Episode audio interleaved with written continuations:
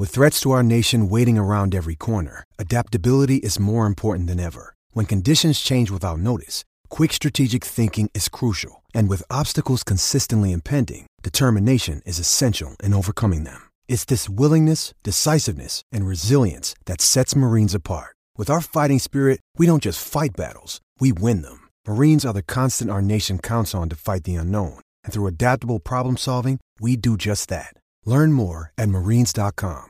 Hello, it is Ryan, and I was on a flight the other day playing one of my favorite social spin slot games on chumbacasino.com. I looked over the person sitting next to me, and you know what they were doing? They were also playing Chumba Casino. Coincidence? I think not. Everybody's loving having fun with it. Chumba Casino is home to hundreds of casino style games that you can play for free anytime, anywhere, even at 30,000 feet. So sign up now at chumbacasino.com to claim your free welcome bonus. That's chumbacasino.com and live the Chumba life. No purchase necessary. Group. Void prohibited by law. See terms and conditions. 18 plus. Okay, round two. Name something that's not boring. A laundry? Ooh, a book club. Computer solitaire, huh? Ah, sorry. We were looking for Chumba Casino. That's right. ChumbaCasino.com has over 100 casino style games. Join today and play for free for your chance to redeem some serious prizes. ChumbaCasino.com. No purchase necessary. Void were prohibited by law. 18 plus. Terms and conditions apply. See website for details. Hi, everybody. This is the Cricket Badger podcast. Each badger marks the track with its own scent. His black legs are short but very powerful for digging. The name badger probably comes from the French word bêcher, meaning digger.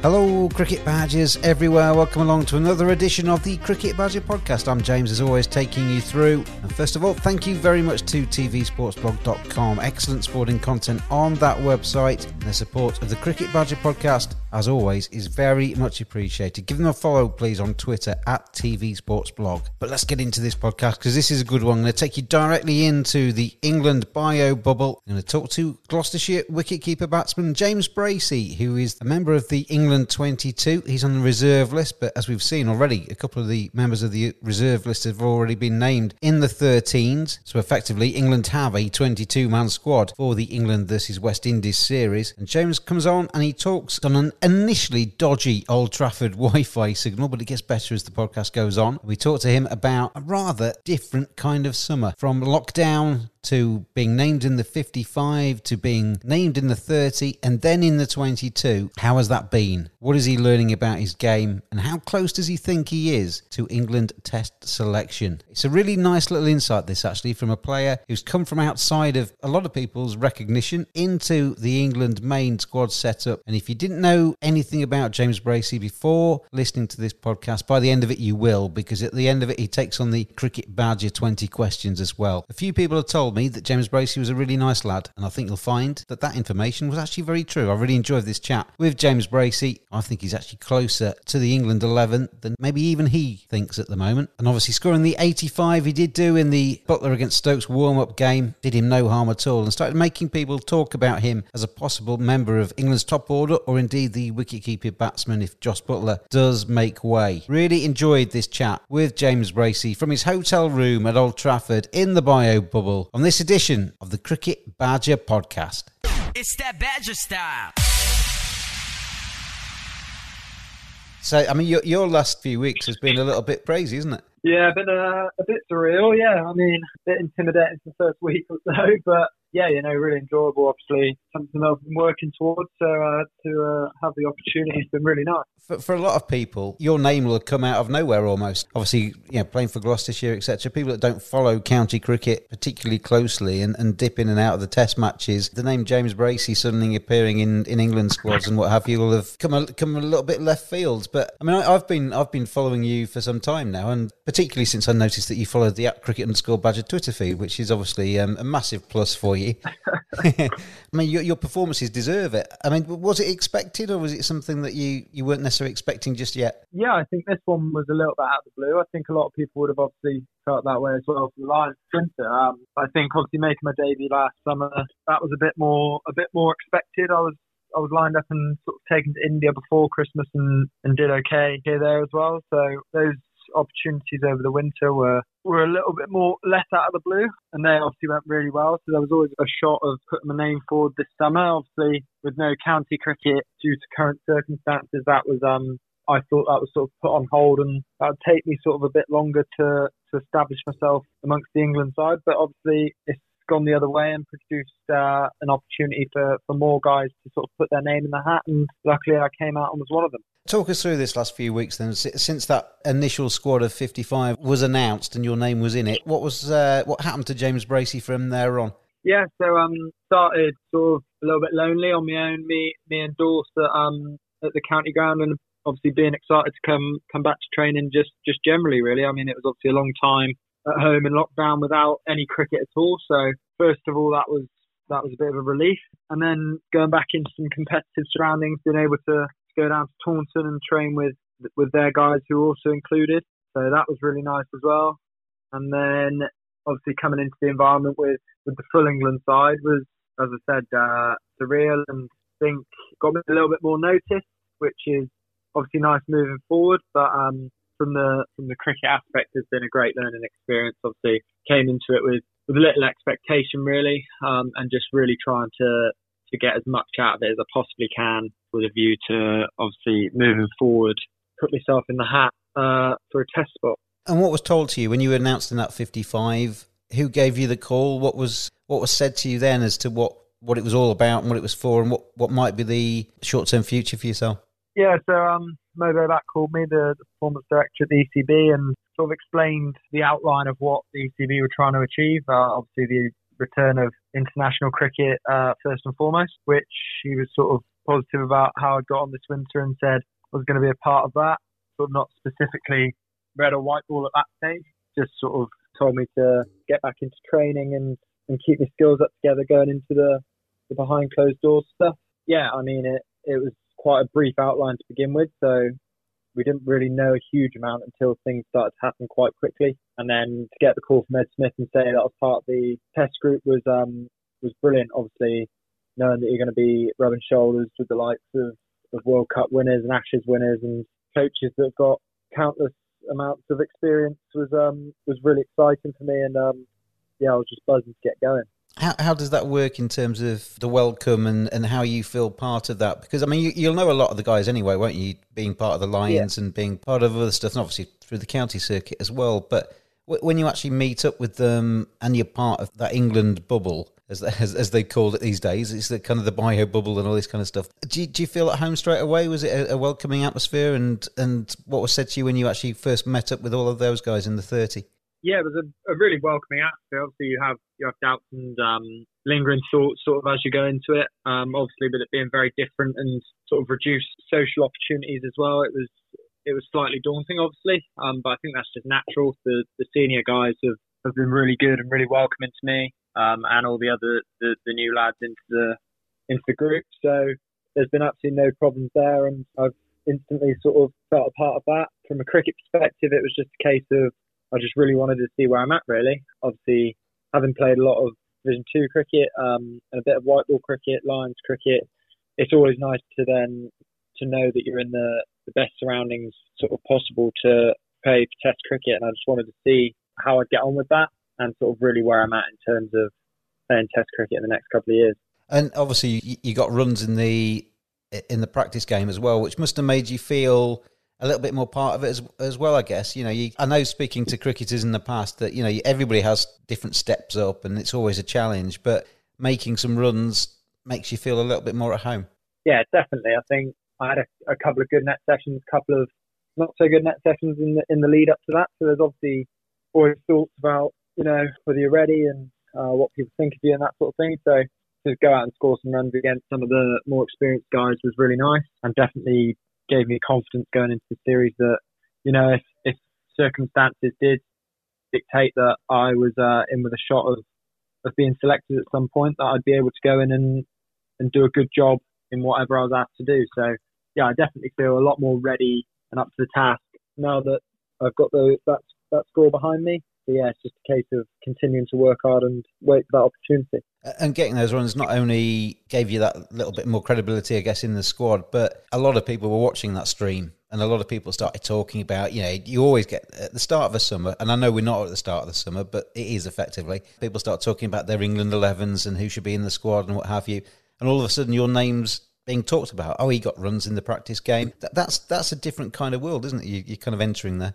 Yeah, I think brought on a lot of Twitter notifications and stuff like that, and things to, that I can read or or leave if I want to. But um, yeah, it's nice to be in the thoughts of people. Obviously, have my name branded about a little bit, something that I've not had in the past. I think I've probably gone under the radar of most people. But yeah, definitely to to be put in the hat, um, obviously amongst the guys who who pick the side, as well as the public, is is flattering. Obviously, so puts me in a place where now I'm probably hoping to sort of be close to the close to the test side really, which is something that at the start of the summer, going into what would have been the county season, I was I thought I was still quite far away. So it's nice to have, have taken that step and be in a position that, that I could be uh, at that point very soon. As far as I know at the moment, England haven't named the squad for the, the second test just yet. It's uh, imminent, I think, as we speak. But the first test announcement was obviously the, the 13, and then there was the mm-hmm. a list of reserves, which included Sam Curran, Ben Foakes, Dan Lawrence, Jack Leach, Saqib Mahmood, Craig Overton, Ollie Robinson,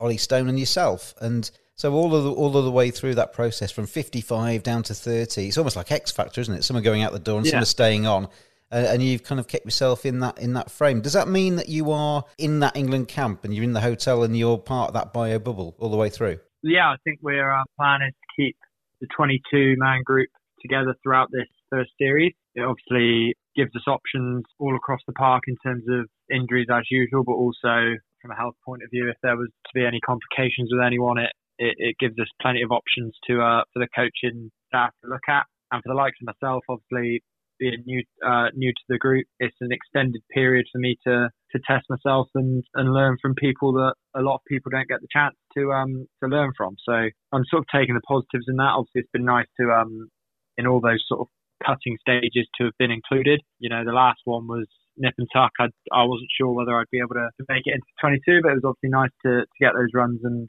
put my name in the hat. So yeah, hopefully throughout the series I might get the opportunity to um to show my skills. But um, if not, then it's been a, a good experience, and hopefully later in the summer the possibility is still there. And what's it like being in that bio bubble? How different is that? As uh, yeah, from your perspective, obviously from county cricket into England, that's different anyway. But being in a bio bubble and all of the different things that that brings as well, that must be quite peculiar. Yeah, it is different. Obviously, the the differences in the in the cricket side were were to be expected. But obviously, the, the off the field stuff, you know, the the COVID restrictions, the PPE, the lack of sort of social contact with people that, you know, if you were abroad on a tour or, or in a normal test series, it would be, it would be a lot easier to, you know, integrate yourself into the group. As I said, it's been, it's been plain sailing so far. The guys have been really good to me. So that's been great. But it is different, sort of a lot of, a lot of free time that usually you'd fill with certain things that you've got to, you know, spend on your own or, or find new things to do, which is sort of how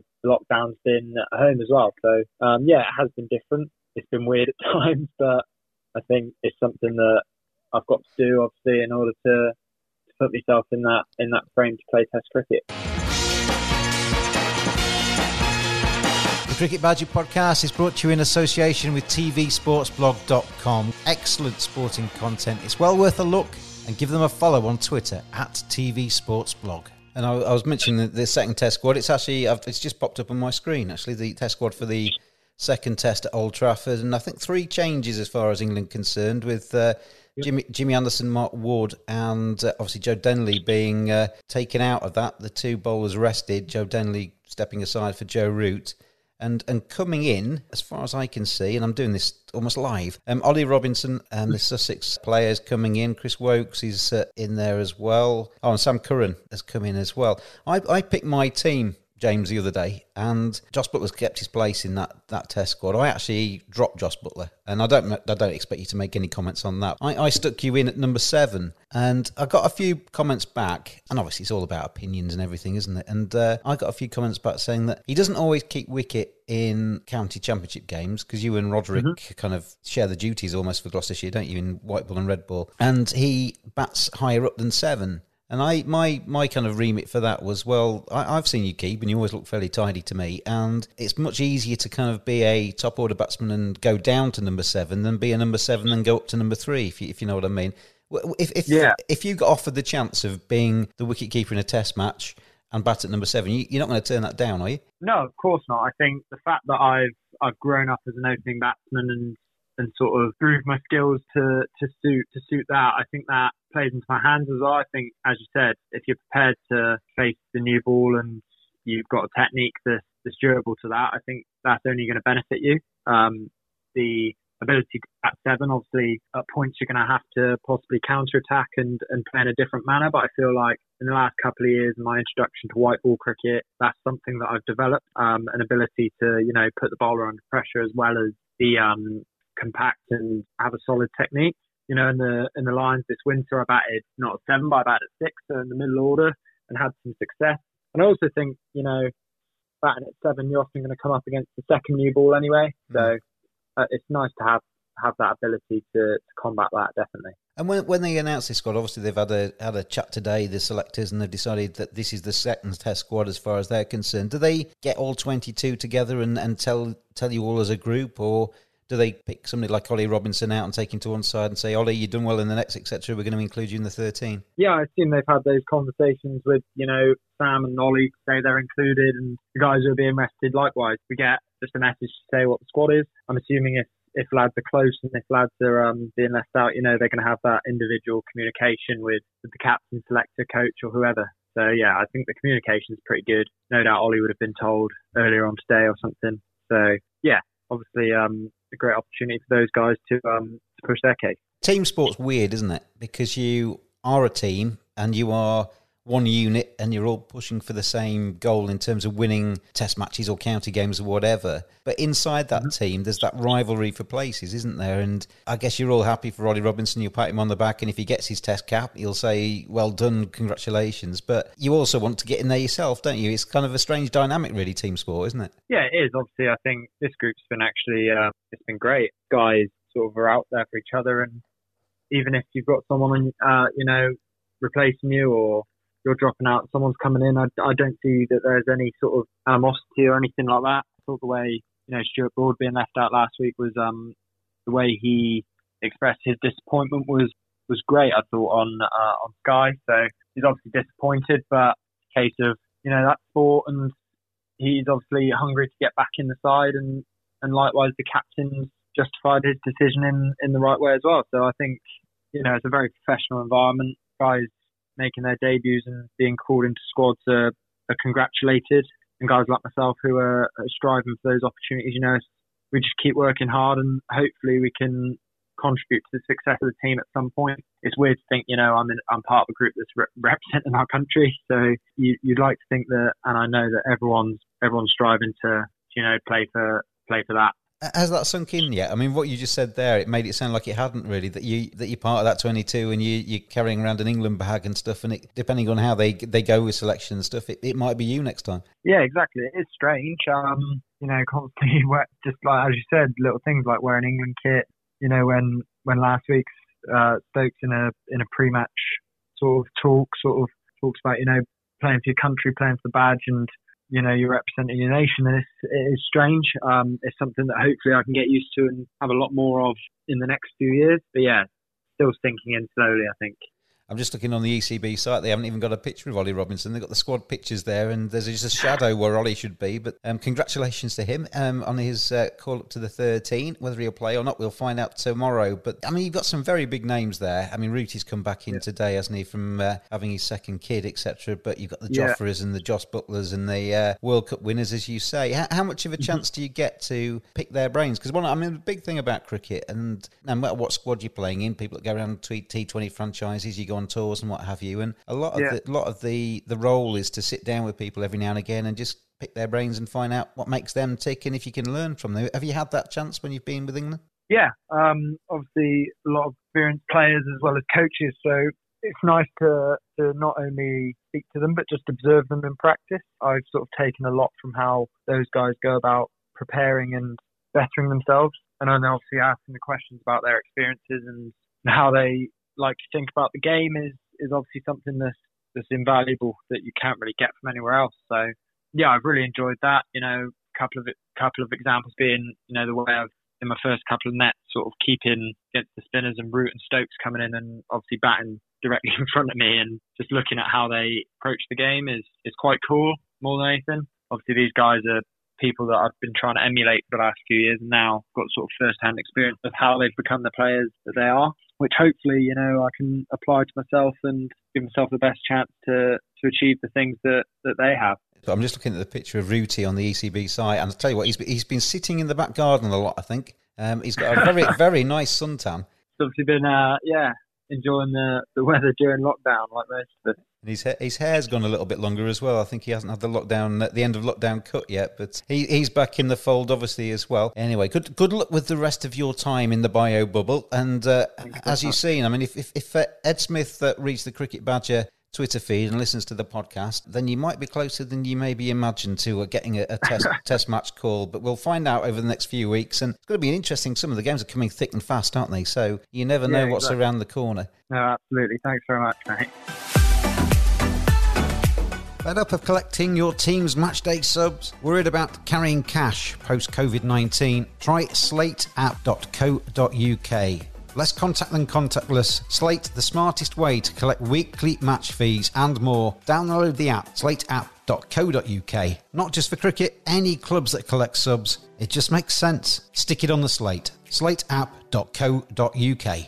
Cricket Badger Podcast 20 questions. Well, let's start with question number one, then James Bracey, and we'll find out if you if you if you don't know anything about James Bracey. By the time he's finished these twenty questions, you'll know a little bit more potentially. Question number one, though, James: If not a cricketer, what would you have done with your life? If uh, cricket hadn't existed, where would life have taken you? Um, I'd like to think, yeah, I'd do something with my uni degree, so sports science. So I'd have probably gone into into psychology, maybe a master's, and then trying to to do something within that field. I, I, I reckon. Who has been the biggest influence on your cricket career? From sort of a role model role model point of view, I like to to look at Sangakkara. Obviously, keep a batter and able to able to do both really really well.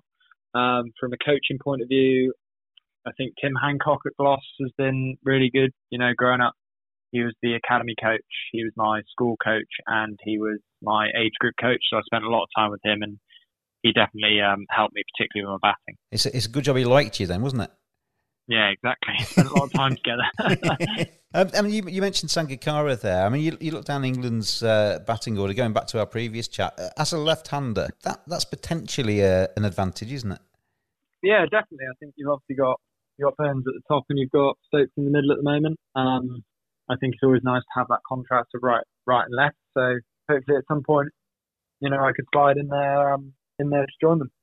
What's been your best moment in cricket? If I could take you, James Bracey, back 20, 24 hours in your cricketing life, where would Mhm. you take me to? I think 100 at Lords was probably well up there.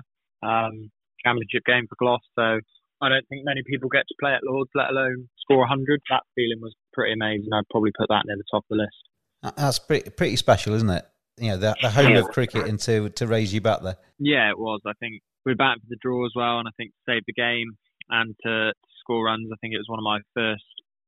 Well, it was sort of in the first ten games I played as well, so I think that sort of thing puts you on the map a little bit. But yeah, to um to stand there in the centre of Lords and raise your bat um was pretty pretty amazing.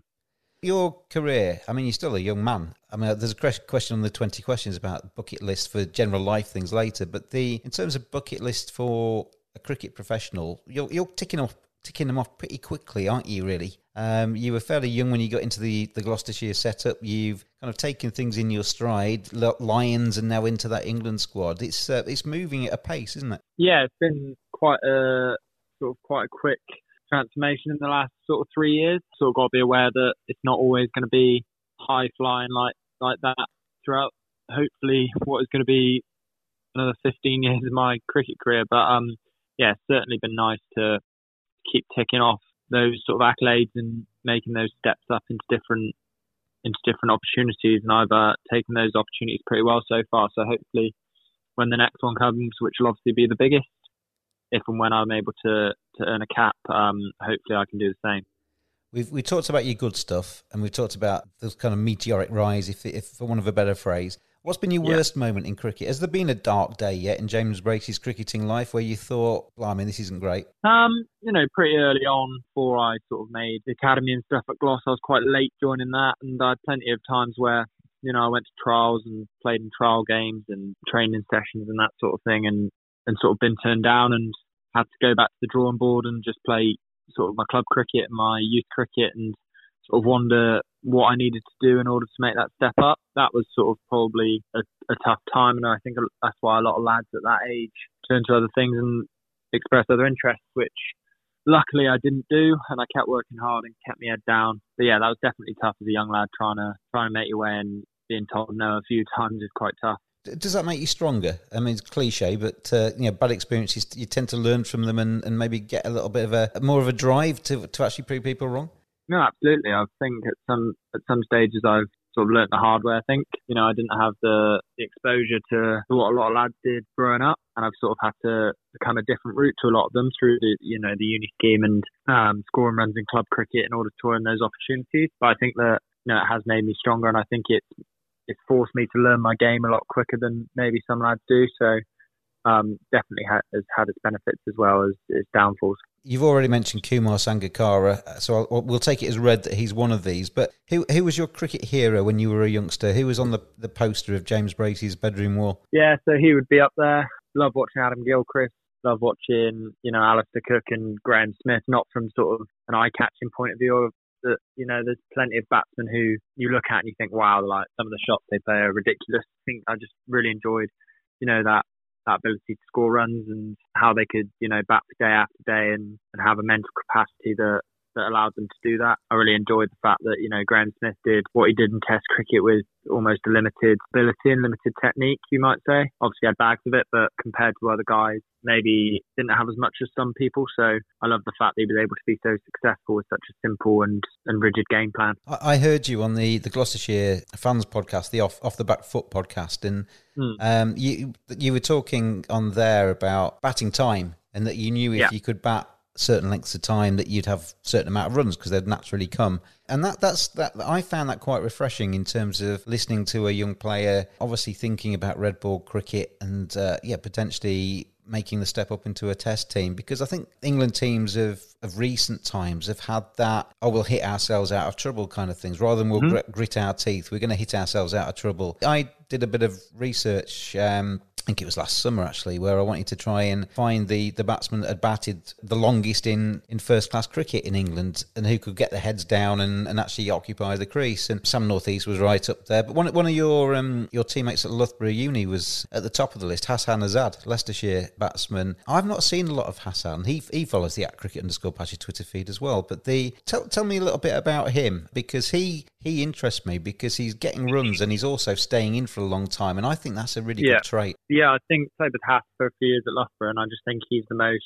driven lad you'll like ever meet. I think come the county circuit quite late, having played a lot of of twos cricket, a lot of uni cricket, but he's always he's always been really meticulous about his game and, and you know being the best version of what he is. I think he's got a, a game that is 100% you know his, and he he does everything to um to suit his strengths. You know he's he's really patient. He leaves the ball really well. He lines up the ball really well. Um, he's got a really compact defence, and I think he's built a game around that rather than working from expansive back in, which I think has, has suited him really well when he's gone to Leicester. Yeah. Um, I think you know, but then you don't want to take away from the fact that he's got a lot of scoring options as well. He always did really well in one day cricket when we were playing uni uni stuff. Um, he's got like really good wrists um, and he's able to, you know, hit the ball in unconventional areas, which I think is why he's been so successful in his first year or so. Is is guys haven't been able to sort of work him out really. But I've no doubt that once guys, you know, see more of him, he'll be able to combat any any challenges that are put in his way, and I I think he's he's going to be really successful in the next couple of years. podcast listeners, that, that is a perfect example of why it's always good to ask a player about somebody else rather than themselves. Because that was a, that was a great answer, but yeah, yeah, you, you very rarely get cricketers actually bigging themselves up, really. But that was a really good answer on Hasan Azad, and he he would never probably given me that answer if I'd asked him the same question. So it's actually quite quite enlightening. G- Going back to yourself, though, I mean, the process behind that question initially was kind of batting long. You, you'd be a very different number seven if you if if you if they went down my route and played you as the wicketkeeper batsman at number seven, if Jos did lose his place in that test side, Jos is in there. I mean, a lot of people, one of the first names on the team sheet when it comes to white ball cricket, he was initially picked in that in that test side to potentially take the game away from oppositions if the platform was there. But you you would be more of a I was going to say safe pair of hands, which is a bit corny when you're talking about a wicketkeeper batsman, isn't it? But somebody that was a little bit more traditional test player, t- traditional test batsman. Yeah, I think wherever I bat in the order, I'm just I'll I'll go with my method. I think um, I like to sort of I like to say accumulate runs rather than you know go through spells where I really get on top of a bowler and, and take them down as such. So yeah, I'm looking to you know rotate strike and and score in my areas. Um, it's not going to be as expansive as some people, um, but I'd like to think that I've got a, a well-rounded game and I've got the ability to to score around the wicket. But yeah, definitely, I think more of an accumulator rather than a you know destructive um, counter-attacking batsman that that some of the other lads might be. If you could trade lives with any current player for a day, you live in their skin, you experience what it's like to have their skills and uh, and their Yeah. li- and their lives. Who would you like to uh, jump in the body of and uh, and play like them? Well, I think if it was going back to last summer, you'd want to you'd want to experience what Ben Stokes did. I think he did some absolutely ridiculous things, you know, last summer and increased the profile of cricket generally. Really, obviously what he did in the World Cup final, what he did at Headingley, some of the stuff he's done, bat ball in the field, you know. But I'd just be really intrigued to see what it'd be like to be Steve Smith. What goes through his head, really? Obviously, just completely off the scale technique that that's just really effective and obvious that he loves cricket and he just constantly is is thinking and of ways to improve himself. So it'd be nice to have a taste of what what he's thinking. He is the the typical cricket badger, isn't he? he he's basically Yeah. just lives and breathes the game. I mean, if, if he's number ten on the on the on the scale, wh- where would you put yourself? Are you, are you somebody that thinks about it all the time, or do you like to get away from it as well? I would say I, I think about it all the time. I'd say that I'd consider myself a badger, definitely. Um, I do love cricket. But I think to some extent most most guys have to be if you're going to do it for a living. I wouldn't say I constantly think about it. I do like to do other things and uh, try to take my mind off it for for the most of the time. But um, yeah, I certainly like you know watching highlights and scrolling through Twitter and seeing what seeing what people have got to say and stuff like that. Um, I do love following the game as well. Yeah.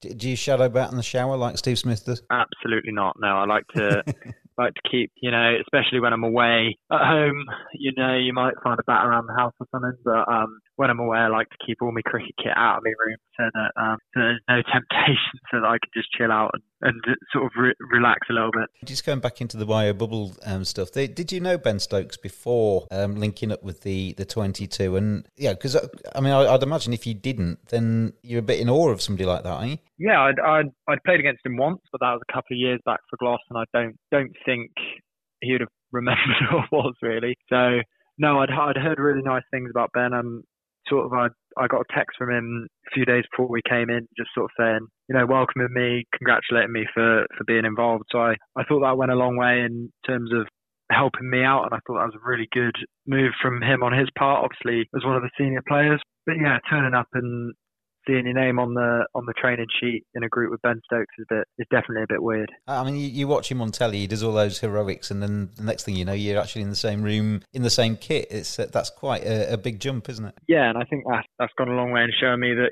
you know I'm I'm really getting close now, and it's a case of those when I do next play, whether that's for for me county or or for for England, you know I'm I'm really close to to achieving what I've always set out to do, which is a really a really nice feeling. I'm going to put you in charge of world cricket for a day, or even county cricket for a day. What one thing would you change or introduce to make the sport better? Good question.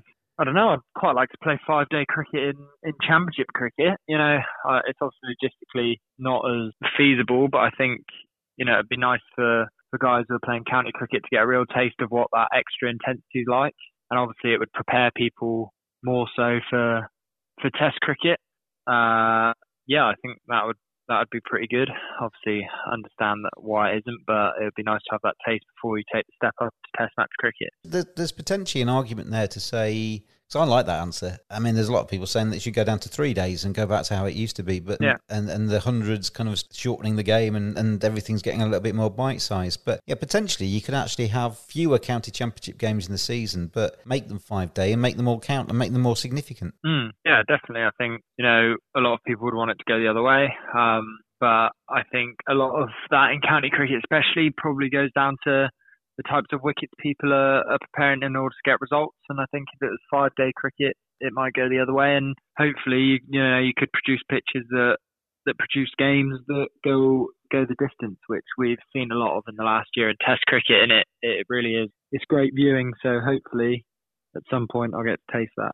It would really get batsmen building in innings and encourage spinners to get more help on days four and five, wouldn't it? Yeah, exactly. I think in that aspect, obviously having played in Division Two, which is is slightly different, you don't see spinners having that much of an effect a lot of the time. Obviously in Division One, it's starting to, to take its toll. But yeah, in terms of you know producing order batters for the Test team and, and, and spinners for the Test team, it would certainly increase the uh, the amount of those in county cricket. The next question I often ask to people for people. I mean, I, for an example, I asked this to Chris Nash the other day, um, the the Notts opener. I'm asking it to you now as a 23 year old. So the, the kind of the, the distance between you and being 14 isn't quite as long as it was for Chris Nash. Um, Yeah. But if you were starting your career now and you could you could send yourself a message and you were 14. Is there any advice that you'd do to do, do things differently? I mean, we talked about things moving at pace and everything's gone pretty well for you, hasn't it? But is there anything you'd do differently if you could give yourself, uh, as at 14, some advice now? I don't know if there's anything I'd I'd do differently. I'd just try and reinforce some of the some of the key things that I like to try and stand by. Really, um, obviously always work work as hard as you possibly can. Um, and I think sort of opportunities are really a really big thing, which I probably wasn't aware of back then. Um, you know, every small opportunity you get to, you know play up an age group or or play in an academy game or play you know with guys who are older older and wiser and better than you or train at a certain a certain level. Just try and take every opportunity you get i think. I think all your experiences are going to are going to help you at some stage and you you might come across that one learning experience that that changes the way you think about the about the game and could transform your game so i think just try and take every opportunity you you come across They say rock stars want to be sportsmen and vice versa. It appears to me that all cricketers want to be footballers if you watch the pre-match warm-ups. But if you could have been famous doing something completely different, what would you have chosen? Um, yeah, I mean, growing up, I always wanted to be a footballer. I played some academy football growing up, so that was, you know, when I was much younger, was a was an aim of mine. I think as I've grown up, I've become more keen on on golf. That'd be pretty cool to to be traveling around the world and be one of the best at at that. Um, and recently, I've got a bit more into the F1 as well. So I think more so, you know, some of the things that those guys are capable of is is pretty amazing from someone looking from the outside in. So to do either of those would be pretty cool. What academy was that with? Uh, Bristol Rovers, so All nothing right. huge. You see, I mean, it shows you decent. That's a, that's a. They might, they might be lower down the, the food chain, but there's still, there's still a professional football club. That's pretty impressive. Yeah, definitely. If you could meet anyone, living or dead, you have a dinner party, maybe invite two or three guests. Who would you like to meet? I'd like to meet one of the, you know, someone like Bobby Charlton and one of the World Cup winners would be pretty pretty cool. I think any cricketer would like to meet Don Bradman and what see what he's got to say about cricket. Yeah. Uh, I think sort of away from sport, I think someone like Piers Morgan would be quite funny as well. I think he gets loads of criticism, rightly so at times, but um, I also think he'd he'd offer a lot to a to a social gathering like a dinner party. So I think it'd be nice to have him there. It wouldn't be a quiet affair, would it, with Piers Morgan? at Well, exactly, yeah. you have a lot of humour flying about. Steven Spielberg is on the phone to you, um, and it's he's saying it might be a little bit premature because I know you haven't played for England yet, but we can see a lot in you, and we're going to make a movie about your early life. Who would Yeah. play you in that movie? be cool if Bradley Cooper would play me. He's, he's he's one of my favourite sort of actors, so that'd be nice. I think DiCaprio, uh, someone high profile, good looking, you know, that paint the best picture of yourself. What's the last time you can remember feeling really nervous? I mean, looking back further than the last couple of weeks, because there's definitely been times in the last couple of weeks I felt a bit nervous. I think probably my my first class debut. I sort of at that stage, I'm the first to admit that I probably wasn't quite ready for it. So pretty daunting as it was. But then to rock up and I was at, it was at home to Sussex and they had Chris Jordan and Jofra running in and Ollie Robb running in. So sort of a pretty good bowling attack as well. Um, and yeah, I was absolutely just cacking myself really. and that, I mean, but that experience, I guess, makes you go away, work, and come back and be better, doesn't it? I mean, it's kind of again, sim- yeah, yeah. So yeah, as I've as I've approached this situation, it's sort of you know see where you're at. It gives you definitely gives you a good marker of of where your skills are at and how they cope with with the level you want to be playing at. So uh, as I've learned a lot of stuff whilst I've been here, I learned a lot of stuff those those four days, and I think it definitely put me in good stead going into that winter and, and the next summer. What's the top item on your bucket list? Things to do before you die. Hopefully, there's an awful long time before that happens. But uh, what would you like to do? I mean, I went on one when I was a bit younger, um, but not to the point where I can really remember it. But I think safari in South Africa or somewhere would be would be amazing. Um, it's something that me and my girlfriend are both dying to do, and I think that would definitely be up there. Hopefully, at some point, get myself on on a tour that side of the world, and hopefully have the opportunity then. What, what does she think about you being in the bio bubble in a way? Yeah, it's a bit different. Obviously, um, I mean, she she travels a lot for work as well, so we're sort of used to that being apart. But um, it's it's a bit strange knowing that you know I'm not that far from home, but away for five weeks is yeah is, is a bit strange. But no, she's she's fine. She's really supportive, to be fair. Are you a morning or a night person? See, I'd have said I was a night person, but then since being here, I've been waking up early and going to bed early, so I've probably been more of a morning person. But yeah, usually I'd be a night person. The the, the Fonz Happy Days. It's probably um, far too old for you to actually know who the Yeah. Fonz is, but uh, on a scale of one to ten, the Fonz was uh, a guy in uh, in in an old TV thing who wore a leather jacket. He clicked his fingers and the jukebox came on, and he was as cool as you could get. On a scale of one to ten, ten's the Fonz, as cool as you can get. One is not. Where would you put yourself on that uh, scale? Uh, I'd probably put myself near the middle, really. I wouldn't say I'm, I'm up there sort of towards 10. Probably give myself a 6, maybe. Okay. I wouldn't want to blow my own trumpet too much. If you had access to a time machine, where and when would you drive it to? You can go forwards or backwards. oh, that's a good that's a good question. I mean, it'd be it'd be nice to to see you know what the world's going to be like in in the future. You know, in a hundred years' time, um, when you know I'm not going to be here anymore, but see what life's like after you after you pass on. So obviously with technology and that sort of stuff, there's there's no sort of scope of what the world's going to be like. So it'd be nice to see that. If you could live anywhere in the world, have a second home in any country, Yeah. where, where would you choose? Uh, at the moment, I'd say Barbados, hands down. Great place. Um, yeah, I think some of the houses you see around the coast there, and you know, I've been there a couple of times. The people are really friendly. I just love the love the vibe, love how people live their lives. Obviously, cricket mad as well. So, um, yeah, I'd probably go with Barbados. If you could change one thing about yourself, what would you change? Question: I'd probably give myself better hair. Um, uh, I'm not not losing it quite yet, but um, yeah, I'd, I'd I'd like a better head of hair. You could talk to Ben Stokes about that. What will you be do- What will you be doing in ten years' time? What would you be then? Thirty-three. you'll still be playing, won't you? well, fingers crossed, um, next 10, 15 years, yeah, I will still be playing, but um, obviously don't know what, what life's going to be like in the future. So, yeah, if, if it's not cricket, hopefully, you know, have a family and be passionate about something else. As I mentioned, sort of psychology is something that I'd look into and got sort of quite into some writing over lockdown. So maybe that one of those will come to fruition. Question number 20. And thank you for coming on the Cricket Badger podcast today. It's been a pleasure to talk to you. If you'd been picking these questions and you could have asked yourself anything you wanted to get a, a great and exclusive answer, this is basically Tell Me a Secret, James Bracey. What would you have asked yourself? God, um, I've absolutely no idea. That's not the sort of question I was expecting. Um, You're into psychology. You're a deep thinker. You should you should be able to plough the depths and tell me something that nobody else knows. Yeah, I know, but I'm not. I mean, I'm interested in psychology. I wouldn't say I'm that good at it. Um, probably just um, go back to when maybe I was 13 and 14, sort of started pursuing cricket, and to say, "What were you thinking?" That's what people used to ask me at that age. Like, oh, you're like, well, why do you want to play cricket? It's boring. There's so many better things to do with your life. So I'd love to see what what I'd have said about that. And what what do you reckon the answer would have been?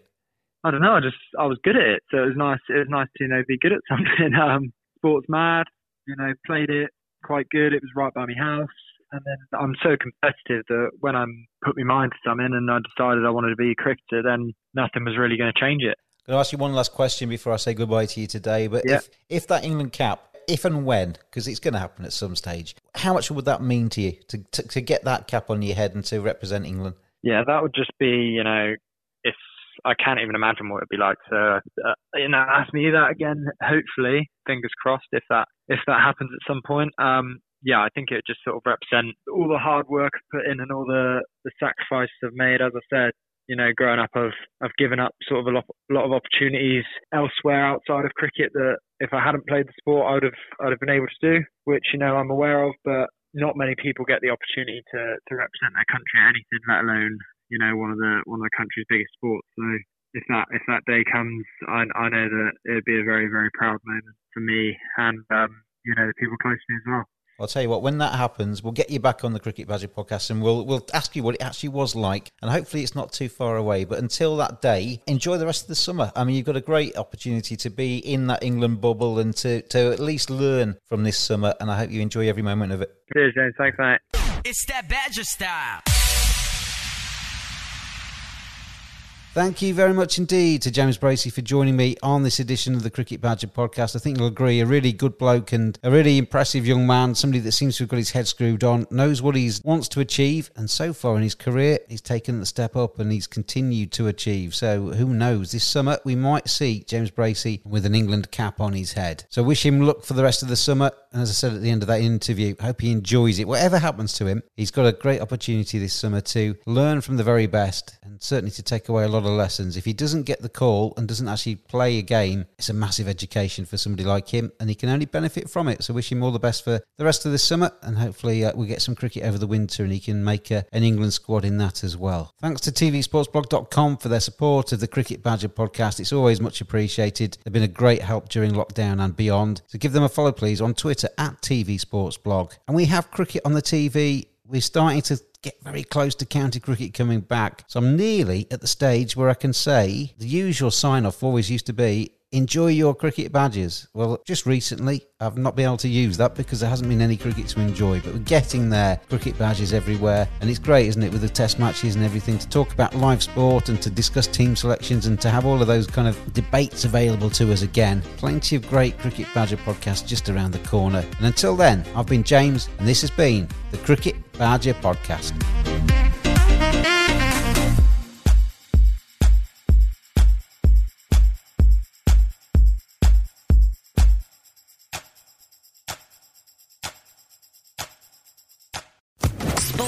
Sports Social Podcast Network. With the Lucky Land slots, you can get lucky just about anywhere. This is your captain speaking. Uh, we've got clear runway and the weather's fine, but we're just going to circle up here a while and uh, get lucky. No, no, nothing like that. It's just these cash prizes add up quick. So I suggest you sit back, keep your tray table upright, and start getting lucky. Play for free at LuckyLandSlots.com. Are you feeling lucky? No purchase necessary. Void where prohibited by law. 18 plus terms and conditions apply. See website for details.